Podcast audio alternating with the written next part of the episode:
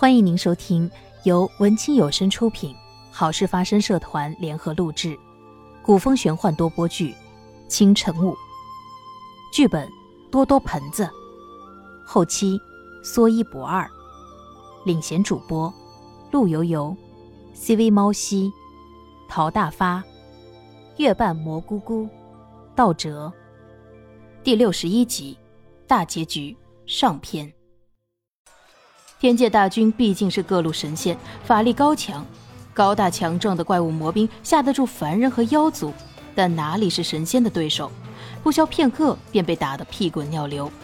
冷风骂了一句道：“不中用的东西，还好主人早有准备。”他立即传令，所有进攻的魔兵撤退，然后转身命令旁边的魔兵吹响号角。号角声刚落，便听到远处呼应的一声嚎叫。凡尘知道是他又来了。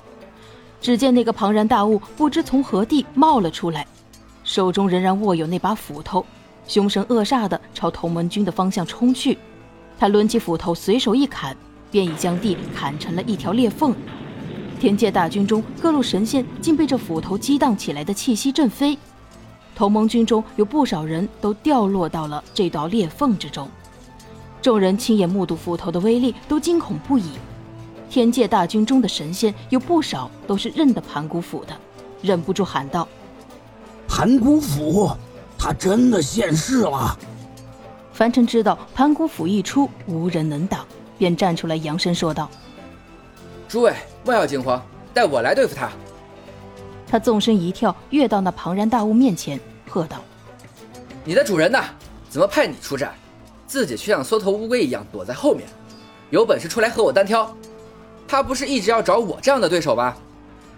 凡尘一直没有看见智罗出现，心中难免有些忐忑，担心他又有什么不为人知的阴谋，因此想用激将法逼他现身。可这办法似乎不奏效，智罗并没有现身。庞然大物根本不听他的话，径自举起斧头朝凡尘攻击过来。凡尘已然和他敌对过，知道不能和他硬碰。便凭借着自己敏捷的身手，在庞然大物身体前后上下翻飞。庞然大物的攻击总是扑个空，气得他嗷嗷大叫。但盘古斧的每一次攻击威力惊人，都能将地面砍出深深浅浅的裂缝。不少同盟军成员甚至魔兵躲避不及，纷纷坠入了裂缝之中。一时间，凄厉的呼喊声响彻了整个萨摩平原。凡尘知道不能再耽误了。寻机纵身跃到一处高地，祭出东皇钟。东皇钟悬于半空之中，钟体随着旋转不断的增大。凡尘的灵力激荡着钟体，发出一阵阵振奋人心的钟声。那庞然大物听见钟声，捂起耳朵，露出异常痛苦的神情，嗷嗷大叫。魔兵也纷纷放下武器，被钟声震得心神俱裂，无心恋战。凡尘趁机驱动东皇钟。那庞然大物连同盘古斧一起都被东皇钟罩住了。凡尘当即下令：全军出击，将魔兵赶回冥界。同盟军士气高涨，幸存的人呐喊着冲杀过去。魔兵统领冷风早就溜了，早已军心涣散的魔兵根本招架不住，只能抱头鼠窜，被逼退回了冥界。眼看着胜利在望，可凡尘总觉得有哪里不对劲，心想到。智罗呢？他为什么一直不现身，任由魔兵败退？忽然，他焦急的大喊一声：“糟了！智罗真的有阴谋，鲛人族有危险！”他已来不及和众人解释了，化作一阵风赶回了东海之渊。东海之渊，鲛人一族正在与智罗对峙。虽然智罗只带了两百人，但看起来这都是精锐。最让凡尘惊讶的是，智罗手上竟然还拿着一把盘古斧。难道盘古斧竟然有两把？凡尘见到此情景，感到万分疑惑。只听见智罗厉声要挟道：“如果你们再不交出神农鼎，我就将你们鲛人族诛杀尽尽。”经过之前的一战，鲛人族战士死伤惨重，如今能够应战的人已经不多了。青哥率领着剩余的战士挡在了最前面。智罗，我们鲛人族绝不是贪生怕死之徒。你趁着同盟军出战的时候前来偷袭，算什么英雄好汉？哼！哦，废话，交不交出来？战斗一触即发，果然被樊城猜中了。这是智罗声东击西的把戏，只是他根本想不明白智罗为何要大费周章的做出这样赔本的事情。但现在也顾不得那么多了，他连忙跳出来，大声喝道：“休要伤人！智罗，我就是凡尘，神农鼎在我这里，要杀要剐，冲我来！”智罗详细的端详了凡尘一阵子，觉得这个小子似曾相识，嘴里缓缓的吐出一个字：“好。”说完，手中的斧头已向凡尘劈来，凡尘闪身躲开，亮出血莲，反身向智罗的后背攻去，一面攻击，一面嘴里还挑衅着：“你这盘古斧不会是假的吧？刚刚我看见那庞然大物使的盘古斧能够劈开天地，你这也行？你这小子，废话怎么那么多？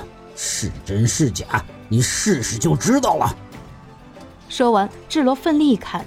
海水被盘古斧劈得分开了两边，似乎看不见海底。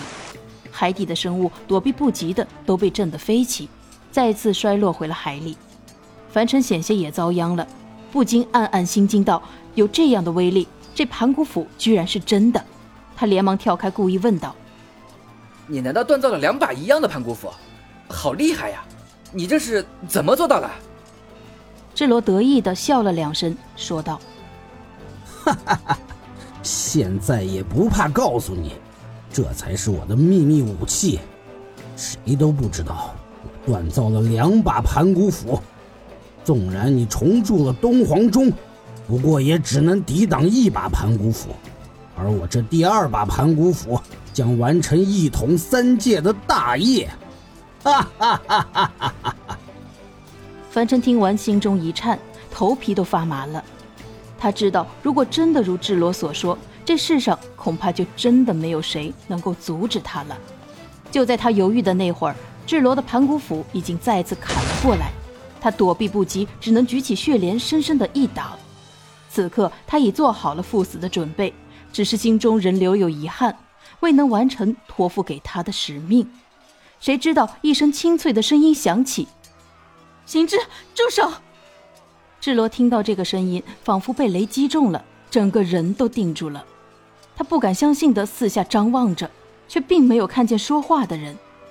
他急忙喊道：“飞燕，飞燕，是你吗？